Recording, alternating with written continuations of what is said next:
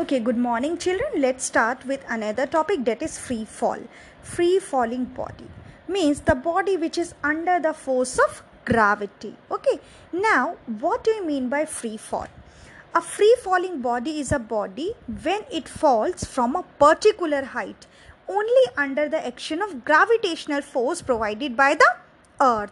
It means आप किसी भी ऑब्जेक्ट को अगर एक हाइट से ड्रॉप करते हैं it always hit the ground okay तो आपका कोई भी ऑब्जेक्ट जो आप ऊपर से नीचे की तरफ़ फेंक रहे हो बच्चे, वो ग्राउंड पर आ रहा है। It means it is getting attracted towards the earth तो उसका जो फॉल है from a certain height it is under free fall now the question that strike many philosophers that they were continuously thinking that is there any change in velocity of free falling body?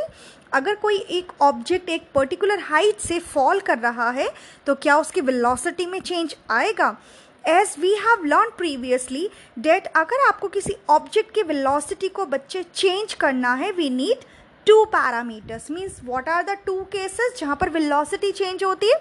First अगर direction change हो रही है second अगर magnitude change हो रहा है बच्चे, ठीक है? नाउ सपोज़ एक जो ऑब्जेक्ट है, वो आपका एक हाइट से आप उसको ड्रॉप कर रहे हैं let's say a stone which is having a mass and you have dropped it from a particular height now as the as your stone it start falling downward so उसकी जो velocity है, वो change होती जाएगी। और जैसे जैसे आपका स्टोन नीचे की ओर आएगा, उसकी जो वेलोसिटी है, वो इंक्रीज होती है। Okay now consider a ball dropped from tall building जब कोई भी ऑब्जेक्ट जो है बेटा, वो एक टॉल बिल्डिंग से ड्रॉप हो रहा है तो उसकी जो वेलोसिटी है वो कॉन्टीन्यूसली चेंज होती है।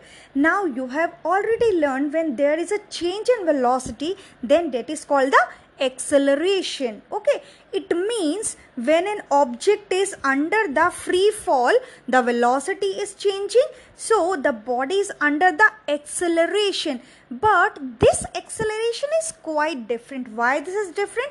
Because the free falling body is under the force of gravity. So this acceleration is very special because this is the acceleration which is produced due to the gravity or due to the gravitational force of earth okay now let's learn what are the fundamental concepts of acceleration due to gravity as we know जो Aristotle थे उन्होंने क्या कहा कि जो heavier objects है they fall on earth faster as compare to the lighter objects ठीक है अब उन्होंने एक बहुत ही सिंपल सा एक्सपेरिमेंट किया what he did he took two metal coin he took one metal coin and one feather ठीक है?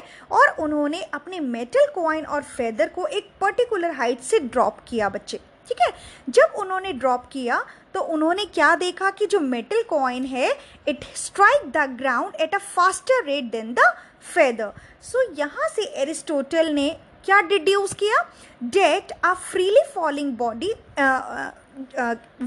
whenever the bodies are under the free fall जो हैवी बॉडी है it falls first but Galileo proved Aristotle wrong उन्होंने Aristotle के concept को completely क्या किया? Wrong prove किया.